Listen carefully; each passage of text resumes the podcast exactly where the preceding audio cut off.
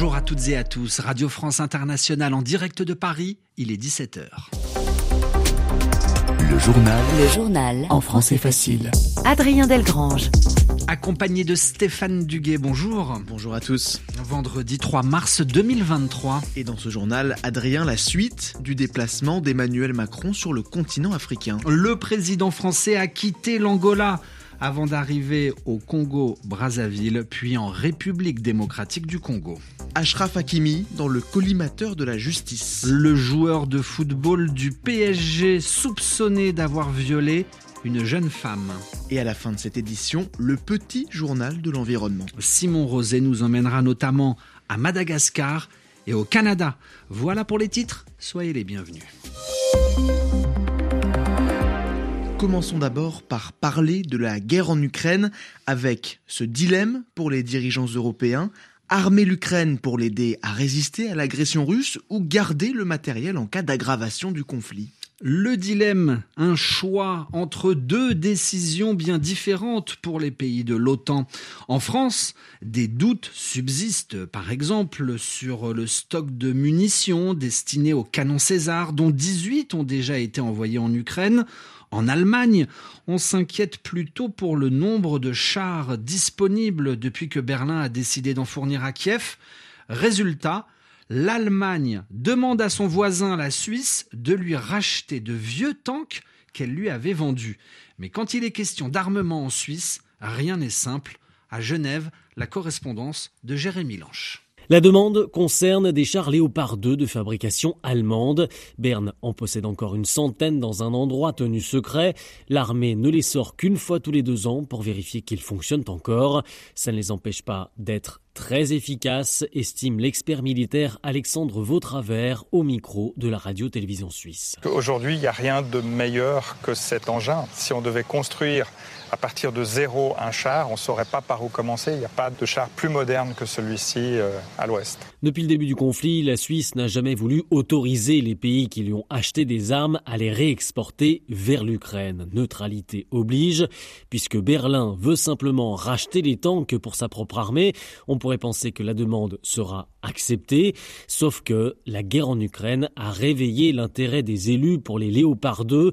Certains souhaitent même les sortir du placard pour les moderniser, aux grandes dames du député socialiste Pierre-Alain Fridet qui juge la mesure inutile. Il faut voir ce qui se passe maintenant en Ukraine où tous les jours euh, des, des dizaines de chars russes sont détruits facilement. C'est vraiment jeter de l'argent par les fenêtres. Pour que Berne accepte de se séparer de ces chars, il faut toutefois que ceux-ci soient formellement mis hors service et ce n'est pas le gouvernement qui peut le faire en Suisse, mais le Parlement. Une décision devrait être prise dans les prochains jours. Jérémy Lanche, Genève, RFI. En Grèce, une minute de silence à la mémoire des 57 personnes tuées dans la collision de train. Plus de 2000 personnes se sont réunies aujourd'hui devant le Parlement grec à Athènes pour euh, observer ce temps de recueillement en hommage aux voyageurs décédés.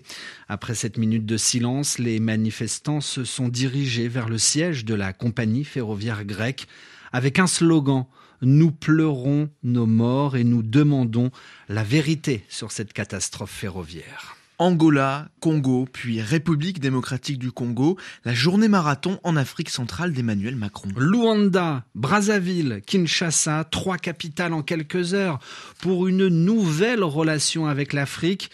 Emmanuel Macron a encore insisté aujourd'hui sur le nouveau visage que la France veut présenter sur le continent africain à Luanda, le président français a participé à un forum économique axé sur l'agriculture auquel euh, plus de 50 entreprises françaises ont participé. Emmanuel Macron a également rencontré le président angolais Joao Lourenço. Une nouvelle affaire embarrassante au Paris Saint-Germain. Le footballeur marocain Ashraf Hakimi, mis en examen pour viol. Il est accusé par une jeune femme d'avoir eu une relation sexuelle avec elle sans qu'elle en soit d'accord. Christophe Jousset, bonjour. Bonjour. Le défenseur marocain du PSG, par l'intermédiaire de son avocate, conteste les faits. Oui, mon client a été victime d'une tentative de raquette. Dans un communiqué, maître Fanny Collin explique qu'Ashraf Hakimi dément fermement les accusations portées contre lui. C'est ce qu'il a dit aux enquêteurs qui l'ont entendu ce jeudi avant sa mise en examen. Le footballeur est visé par une enquête suite à la déposition d'une femme de 24 ans qui affirme qu'il l'a violée le 25 février chez lui près de Paris. Elle s'était rendue à son domicile après un contact sur Instagram. L'avocate écrit que la dénonciatrice a refusé de déposer plainte, de se soumettre au moindre examen médical ou psychologique et d'être confrontée à Ashraf Hakimi. Ashraf Hakimi est l'un des éléments clés de l'équipe nationale du Maroc qui a brillé à la dernière Coupe du Monde au Qatar en atteignant les demi-finales. Après avoir évolué au Real Madrid, au Borussia Dortmund et à l'Inter de Milan, il joue depuis deux ans et demi au Paris Saint-Germain et il est considéré comme l'un des meilleurs arrières droits du monde. Après une période d'absence pour blessure, il a repris l'entraînement où il est apparu souriant ce vendredi matin. Il a le soutien de son club et son entraîneur Christophe Galtier a indiqué que l'objectif était qu'il soit disponible pour le match du PSG sur la pelouse du Bayern Munich mercredi prochain en Ligue des Champions. En l'occurrence, le 8 mars, un match à vivre sur les antennes de Radio France Internationale. C'était Christophe Jousset. Ils sont soupçonnés de corruption au profit du Qatar et du Maroc. Deux élus du Parlement européen, Eva Kaili et Marc Tarabella, restent en prison. La détention préventive de ces deux suspects a été prolongée respectivement de deux et un mois, a annoncé aujourd'hui euh, le parquet fédéral belge. Le Qatar et le Maroc ont toujours nié, ont toujours euh, contesté être à l'origine d'une quelconque corruption. RFI à Paris, il va bientôt être 17h07, euh, l'heure euh, du petit journal de l'environnement. Et nous sommes avec euh, Simon Rosé. Bonjour Simon. Bonjour Adrien, bonjour à tous. Et nous commençons ce journal de l'environnement par une alerte de l'OMS. L'Organisation mondiale de la santé s'inquiète des conséquences sanitaires, des conséquences sur la santé des êtres humains provoquées par les tempêtes et les pluies torrentielles de plus en plus fréquentes. Oui, en Afrique australe et en Afrique de l'Est notamment. En plus des bilans humains et matériels, il y a également les maladies, avec en premier lieu le choléra. La docteure Machidiso Moeti est la directrice du bureau Afrique de l'OMS. Lack of safe drinking water and also too much water le manque d'eau potable, mais aussi les inondations, amplifient le risque de choléra. Le cyclone Freddy a frappé Madagascar, puis a poursuivi vers le Mozambique. C'est le second cyclone qu'affronte Madagascar cette année. L'Afrique a déjà connu des épidémies massives de choléra dans le passé, mais ce qui est inhabituel, c'est d'en avoir autant en même temps liés à des événements climatiques extrêmes.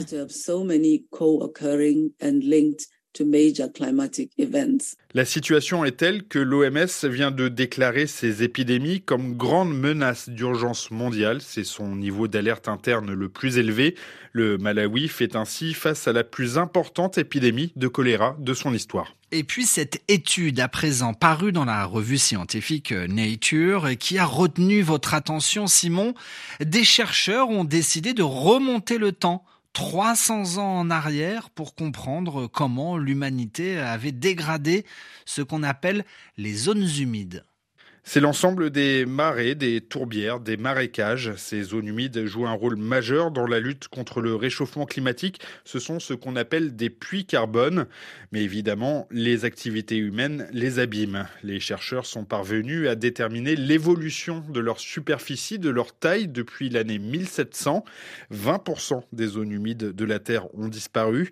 À l'échelle de l'Europe, c'est la moitié d'entre elles qui n'existent plus. C'est la transformation de ces zones humides en champs qui est de loin la principale responsable. Les auteurs de l'étude restent toutefois optimistes. Les principales tourbières de la planète, comme celle de la République démocratique du Congo, restent relativement préservées. Et enfin, au Canada, Simon, triste nouvelle pour les amateurs de patinage. Oui, adieu triple Lutz piqué et double axel. Hein, ce sont des figures de patinage artistique.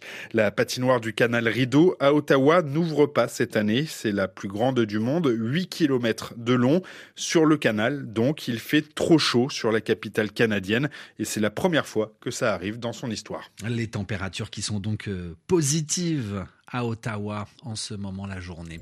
Merci beaucoup Simon Rosé pour ce petit journal de l'environnement, comme tous les vendredis dans le journal en français facile.